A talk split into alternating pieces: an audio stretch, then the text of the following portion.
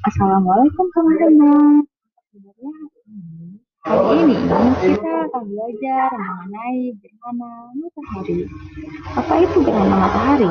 Gerhana matahari terjadi ketika posisi bulan terletak di antara bumi dan matahari, sehingga menyebabkan tertutupnya sebagian atau seluruh cahaya matahari di langit bumi.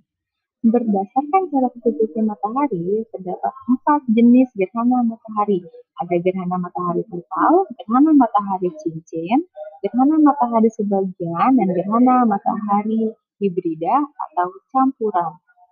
Gerhana matahari tidak terjadi di setiap fase bulan baru, karena orbit bulan memiliki kemiringan 5 derajat terhadap bidang ekliptika sehingga menyebabkan posisi bulan sering kali tidak satu bidang dengan bumi dan matahari.